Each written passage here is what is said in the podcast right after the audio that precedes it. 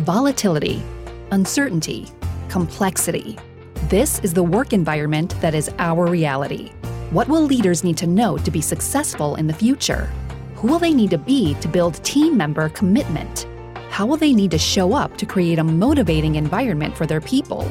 Welcome to the Sal Sylvester on the Future of Leadership podcast, a dialogue about how leaders will need to adapt to be successful in a rapidly changing world. And now, please join your host and executive producer, Sal Sylvester, to engage in the conversation about the future of leadership and how to transform people into confident leaders. Hello, listeners. This is Sal Sylvester from 512 Solutions. We're an executive coaching leadership development firm based in Boulder, Colorado. It is awesome to be with you today. As many of you know, if you heard my introduction to this podcast, we're here to explore the future of work and what that means for the future of leadership. And as our society and our world is changing around us, what does that mean for leaders? As the complexity of our businesses and our organization only increases, who will leaders need to be and how will they have to show up to be successful in the future? And that's where my curiosity lies as an executive coach and leadership development facilitator. So I'm excited to be in that place of inquiry with you, my listeners and guests, to explore what the future of leadership looks like. Our guest today is Vaughn Ray. Vaughn is a global IT executive, and he's been in software development his entire career. He's currently in a role where he manages teams across North America, Eastern Europe, Western Europe, and India. And I've had the opportunity to know Vaughn for a long time. I've had the opportunity to work with him when he was an executive at Staples. And he's one of the most forward thinking, strategic leaders that I've ever met. I think he has a lot to offer. He's got an especially a, a deep knowledge and expertise in implementing agile methodologies in global work environments. So, uh, in this interview with Vaughn, I think you're going to be surprised to hear about his perspective on failure and why it's important in the workplace. Let's go to the interview now.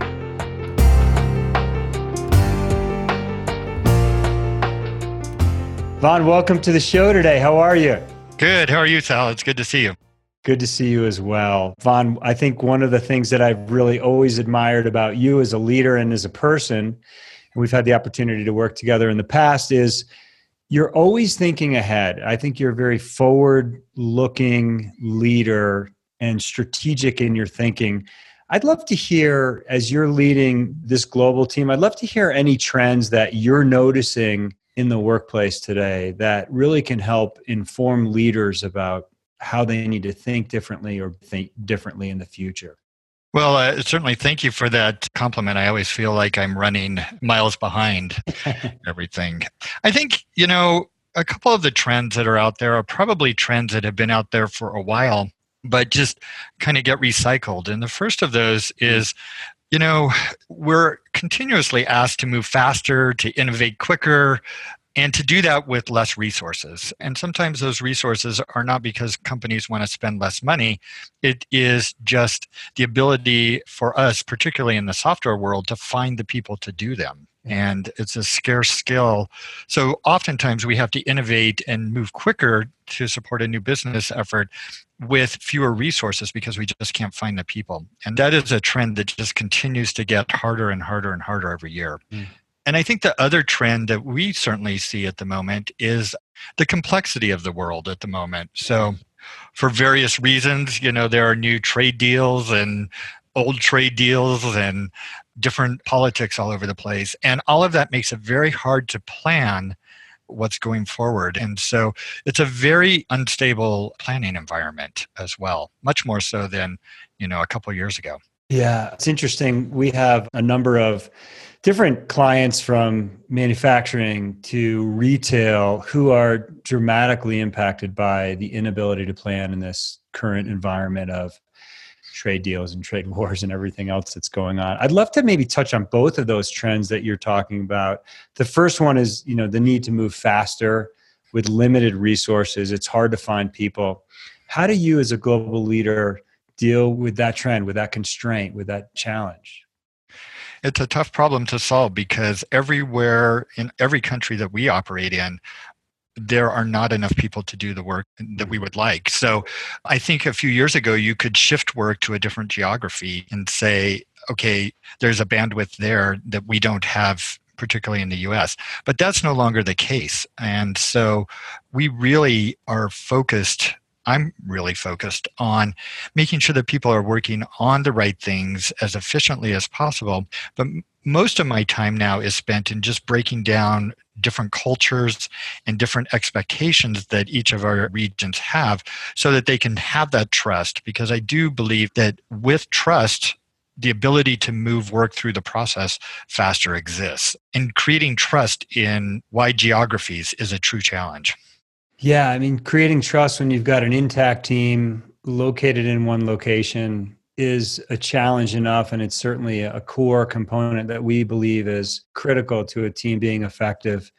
How do you do it across a global organization? And if I recall, you've got team members in Eastern and Western Europe, you've got team members in India, you've got team members in China. Have you come across any tips or tricks or techniques that you use to try to establish that trust? Well, I experiment a lot, mm-hmm. so um, I know some things that may not work as well. But I think one of the things that we're experimenting with at the moment that seems to have some promise is in most traditional organizations, it feels like the management is also regional. So you have a team in Switzerland, for example, and they have a Swiss manager, or a team in Romania and they have a Romanian manager. We're really trying to shake that up quite a bit and make sure that our managers have responsibilities in more than one geography. And what that's causing is for people to rethink how they communicate and have meetings. And so now you have to get really good at having remote meetings, and you can't necessarily make a decision in the hallway and not communicate that. And that has proven to really be a challenge for a lot of our managers, but a good challenge. And it's been very enlightening to see some of the ways that they've worked around time zone differences and the ability to just have those ad hoc electronic meetings that we're all supposed to be able to do so well. Right. What's a tangible learning that you've had either around the way that you run your remote meetings or have those interactions with those geographical differences that have worked so, first and foremost, I am a big believer that if anyone is in a meeting, they should know one, why they're there, but they should speak mm-hmm. up. So, one tangible thing we do on almost all of our electronic meetings is if you're on it, you speak. It could just be that you say, Hey, I agree with everything, or I don't, but it could also be that you get asked a question, you know, that you may not be the perceived expert on, and you kind of have to stammer through that. I think it's really helped us get diversity of thought, but it's really helped build trust across the team members. Yeah, and it's so easy to be on a remote conference call or video line and be checking email or multitasking or doing other things as opposed to being engaged with your team. The other tangible thing that I would add on to that, if I could, real quick, Please. is we do that in random order. Interesting. So you kind of have to pay attention because at any point in time, you could be the random person that's called on. And who does the calling? Is it you or is it somebody else on the team? It's anyone who's facilitating the meeting. So, okay. Gotcha. yeah, I love it.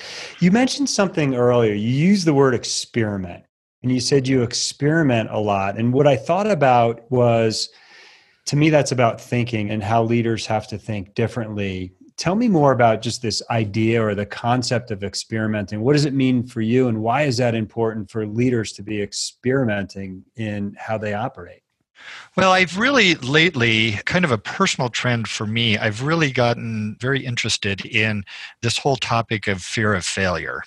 And I've been reading a couple books on it just recently the one by Jeremy Bloom, Fueled by Failure. And the reason I've become very interested in that is because nobody wants to fail, but we know that almost all of the great inventions of the world and all of the leapfrogs in human evolution of our inventions have come through failure. And if we're afraid to do it, but we know that that's what advances us as a society or as a person, we've got to make sure that we make that comfortable. And leaders in particular don't like to fail. I think we have an innate fear of that with our peers. And yet, our teams are not going to be comfortable with failing if they don't see us failing. So I've, you know, certainly since the beginning of the year been sending out some articles to all of my team members around the world on this topic of fear of failure. And one of the things that struck me is I send out a lot of management like articles to my teams to read. This has been the most responded to. And maybe it's because it's the first of the year and people reset their personal goals. Yeah. But it could also be that you know, as we're being pressured to innovate and move faster, people need to have that feeling that I can go do that. I can move really quick, but somebody should have me if I fall. Mm-hmm. Yeah, I mean, there's so many places we can go, even within that alone. And I think so many of the challenges you mentioned complexity earlier, so many of the challenges that we have to deal with as leaders today, they haven't been solved before or in the past. And there has to be this mentality of the ability to experiment or fail forward or fail because in a way failing is really just learning. It's learning about something that isn't going to work which gets us closer to a better solution. So part of what i think you said your leaders need to see is you as a leader failing. How else do you also create an environment where people can fail safely if you will well, I'm a big believer that you have to start. So when we have a mm. fear of failure, we just don't start. And there's a little bit of paralysis there. And so I have to make it very comfortable for someone to take that first step and be supportive of it. Oftentimes, it's not the step I would take and that's where you know i believe that there's a huge difference between being a good manager and being a good leader. You know a leader says i'm here. I'm here to coach you and help you but you take the step. Where a manager might say here's the step you should take and follow these steps to yeah. get there. And it's real important i think for having people feel comfortable to be the leader and not the manager. Mm, that's fascinating. Part of what we see in our work is leaders who have a very patriarchal mindset or there's only a few leaders at the top that basically control an entire organization four five six hundred people a thousand people. And it's not really a way to innovate to invent to scale a business effectively. And part of what i heard you say is you got to give people that opportunity to fail even if it's that first small step isn't how you might take it as a leader yourself I constantly remind the team that I fail every day. Mm-hmm. And I think, you know, there's different levels of failure, but you've got to push the envelope. And sometimes, you know, the envelope pushes back and sometimes you pop right through it. So, Vaughn, tied to this, you're building global teams, which is just incredible and it's challenging and it's difficult and it's rewarding. And I think as our world, our business, our workplace evolves, we're going to see more and more networked global organizations is just going to be part of the norm. I recently read an article by the Gartner Group talking about gender and diversity and inclusiveness. They said gender diverse and inclusive teams outperformed gender homogeneous, less inclusive teams by 50% on average. What's your take on both gender diverse and just diverse teams in general? What have you noticed? How do you try to create diverse teams, more inclusive teams in your organization? You know, Sal, that's a great question. In October, I had all of my management team of there's probably 18 managers plus or minus. We met in Bonn, Germany, and we spent an afternoon talking about how to make our teams more friendly to women because in the software world and in a lot of tech industries, it's not as friendly to women as one might think. And it was fascinating as we got into the research. You know, there's certain things like the way men and women read a job ad or a requisition, where most men will say, Well, I can basically do five of those 10, so I'm good enough. I'm going to apply. And women may read that and say, Well, I can only do five of 10, and so I won't apply. And so there's a whole bunch of research where you can actually, by doing simple things like writing gender friendly job requisitions can actually open up 50% of the workforce, right? It could be that women are not in the workforce in the same numbers, but it could be that they self select out because they feel that they can't do the job because of just a general difference in you know the way they interpret the job ad. So there's a lot that I think we can do when we take a step back. It is absolutely true. The more diverse my teams are, the better off they perform. And we see that because even on management teams where there's diversity, it's that thought and the insights and the experiences that make the overall decision better. And when they're more diverse, you just get a better decision out of it all. Yeah. And if we really want to lead organizations that are innovative and think differently, people have to have different perspectives, different ways of seeing the world, different ideas. And I think as leaders, we have to create an environment where we can have those different perspectives and an understanding of each other so that there's trust and people can bring out those different ideas and perspectives and, and opinions. We live in a multitasking world, and I know that when everything is a priority, nothing's a priority at all. How do you help create focus on your global team and what will leaders need to do or think differently around how they create focus in the future? Well, I'm a big believer in the agile methodology and particularly the Scrum framework within that. But, you know, I think even when you subscribe to a methodology, one, you have to make it fit the culture of the environments that you're working in. And two, you also have to take it with a grain of salt.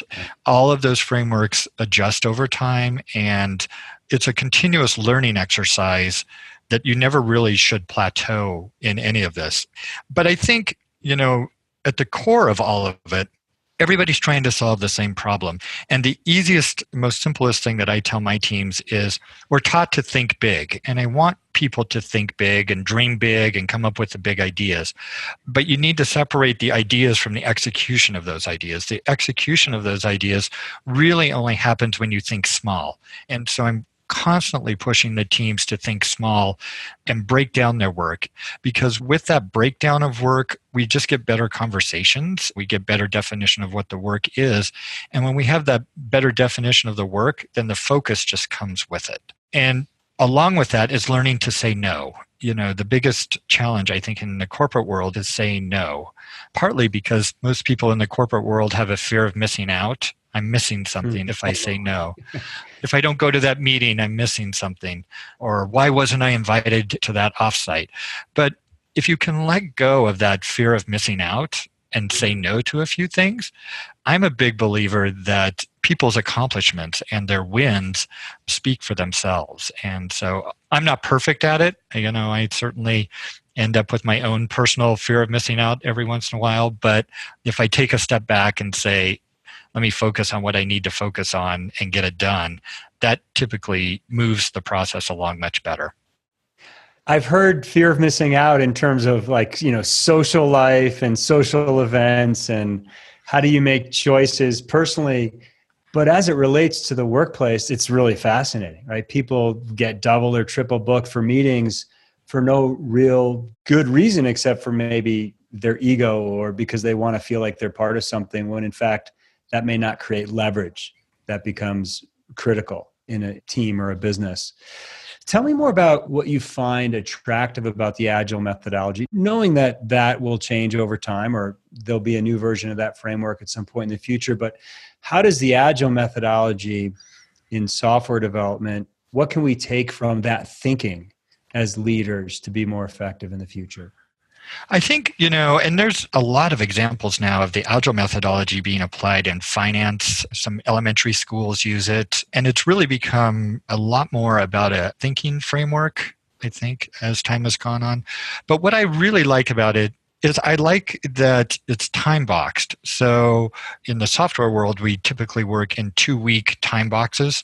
And what we do is we say, I would like to accomplish these tasks by the end of this two week period. And to do that, I'm going to check in every day. And if I'm off track, I'm going to decide what to do about that. I'm going to highlight that up and say, I can't go forward with it, or I'm going to set it aside and come back to it, or I'm going to dive in and finish it. And at the end of the two weeks, I'm going to show you what I did. And it may not be done and it may not be perfect but i'm going to show you what i accomplished and that really i think gets to the human need of understanding what our work is, when understanding how we can be successful, but then also showing somebody and getting some recognition or getting some feedback that I'm on track or I'm off track with it. Mm. And the conversations and the collaborations that happen through that are just so much stronger than any other framework that I've ever seen partly because I think Agile was really developed with a lot of psychology behind it, you know, where mm-hmm. some mm-hmm. other ways of doing work were just processes. They didn't really take into the way people think. Mm, that's a great perspective. What are some of the ways in which people think that have been taken into consideration? So we're moving beyond just a process, actually considering the way people think, the way they interact with others, sort of the psychology maybe even behind human needs. What are some examples of that? Well, I think we all have a need or a want to help others and to teach mm-hmm. others and to show others. And so, one of the things that I really like for my folks to do is if they think that they know it, they need to show others or help others who may not yeah. know that. And then I'm constantly in meetings reminding folks that every time they talk over somebody, they're actually shutting down an entire branch of the tree, so to speak, another input that could come in. And so in this methodology, you know, people have the opportunity to share what they know, to help each other, it's about evaluating the capacity of the team over the individual you know we ask some of our teams to rotate the roles and some people do it better than others but everybody learns and they can say hey i see you're struggling with this here's something that i did that helped with that and so I honestly believe that my number one job in everything that I do is growing the people that are in my organization. Mm. So, my job is to give them the skills to be successful wherever they go. And that doesn't necessarily mean they stay on any of the teams that I manage or even in the organization. Yeah. But if I can help them be successful and give them the confidence around that, then they'll turn around and do that with the people that they're working with. And hopefully that gets contagious and everybody is kind of saying, hey, my success is really dependent upon everybody else's success. So, in the interest of everyone, to exchange information and to grow as a unit versus grow as an individual. I mean, I think it's just so fascinating how that methodology really brings out that peer peer collaboration, the importance of the communication, the daily checking in with each other. It all feeds into some of those human needs the human need to be part of something, the human need to be able to help others, to share your ideas and your expertise. And so the people development side becomes more important. And even the Scrum Alliance, which is also based here in Colorado, has on their website has a wealth of information on management topics as it relates to kind of the agile methodology. Because as the methodology has grown over time, there's a real understanding that it doesn't live in a bubble, right? It lives in a much bigger picture and understanding the management impacts or how companies make funding decisions and helping senior management be more comfortable with what the definition of a deadline is or everything right. plays into the effectiveness of this so there's a wealth of management webinars and materials now on the scrum alliance website thanks for sharing that Vaughn. it sounds like it's a pretty helpful resource you mentioned your number one job is really around growing, developing your people. How do leaders need to be thinking about growing and developing your people? You talked about goal setting and one on ones and things like that in some of our pre conversations. What are some ways in which you develop people today that might inform leaders on how to grow people more effectively in the future? First, I think for all of us who are in a leadership role, we have to understand who the leaders are in our organization. And the leaders are not always the managers. Mm. And you can accomplish a lot by understanding who the leaders are and who the rest of the team members are looking up to. And so, anytime you're just communicating through your management structure, you're probably not being as effective in your communication as you could be. I think for me, I ask people to look at lateral moves as much as vertical moves because I think for all of us, my career as well, it isn't that perfect 45 degree angle on a chart that we're all taught to believe that our career should progress on. Our careers progress much more stair step. And some of the best things that I've done in my career have been because of a lateral move and not a vertical move. And so you have to get people comfortable that they should manage their career and they should do what they want to do and not what society or others want them to do. And that sounds really basic and really easy, but it's really, really hard for most of us to make that leap. Yeah, it really is. Part of the work that we do in executive coaching is helping people reframe the assumptions and beliefs that they have about themselves that are largely driven by other people's expectations. They're largely driven by the need that somebody else has for that person as opposed to being the architect of your own life of your own career and defining what expectations and beliefs that you have for yourself i'm constantly borrowing some of the materials from our past Sal because you know that's the one takeaway from some of the work you and i've done in the past that has really resonated in my beliefs going forward.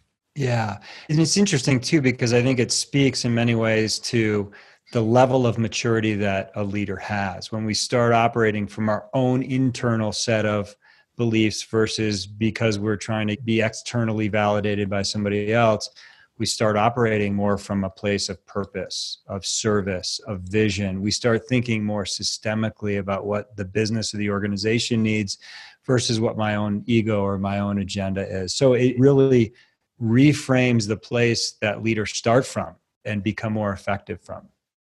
All right, you mentioned one thing I want to explore here in a little bit more depth. We shouldn't always look toward the people that are managers that are sort of officially in those managers roles, but toward the leaders and those are people that we look up to and we should also communicate through them. How do you do that? How do you do that without undermining people that are maybe in those more formal management positions? Well, I think, you know, I try to be very visible and open with my management team. And so yeah. if I'm going to do that, they typically know that I'm going to do that. This mm-hmm. meeting that I talked about in October in Bonn, Germany, it was the managers, but we also invited five people from the team that were not managers yeah. and they participated just like they were managers they got to hear the same issues that we were working on and they got to see the inner workings of it all. And it's not because they're on the management track. I think we do a good job oftentimes of bringing the next round of managers along. And so we show them, you know, kind of what it's like and kind of groom them.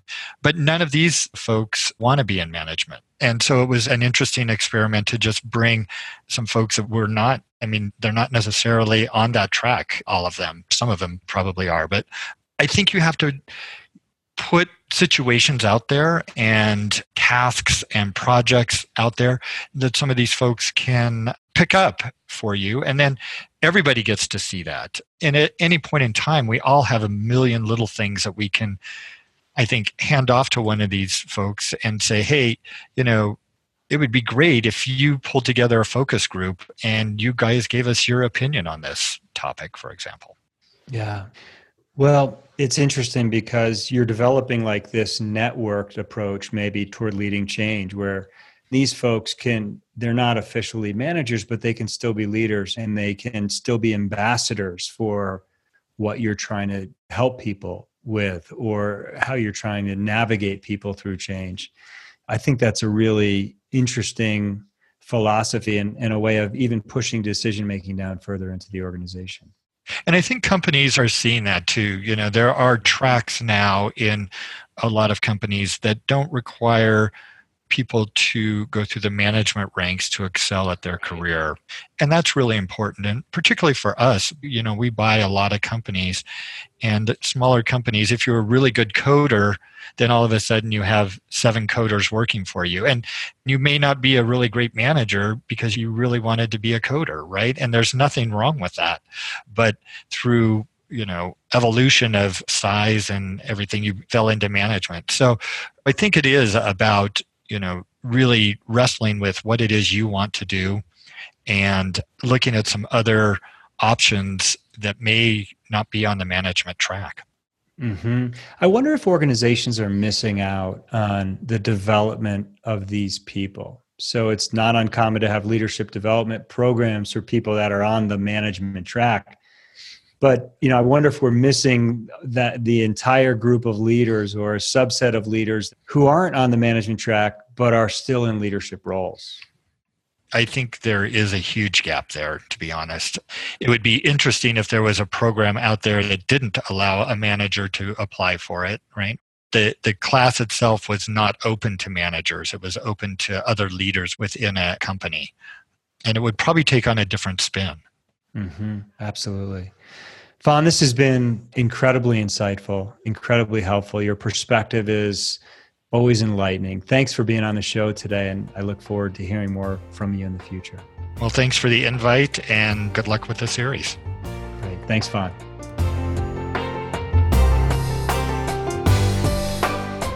I hope you enjoyed today's episode of the Sal Silvester on the Future of Leadership podcast. You can get session notes on our website at 512solutions.com. That's the numbers 512solutions.com. Please follow and like the podcast on iTunes or wherever you're tuning in. And if you want to learn more about how we can help transform your people into confident and action oriented leaders, please check out our website at 512solutions.com. I look forward to continuing the conversation about the future of leadership. I'm out.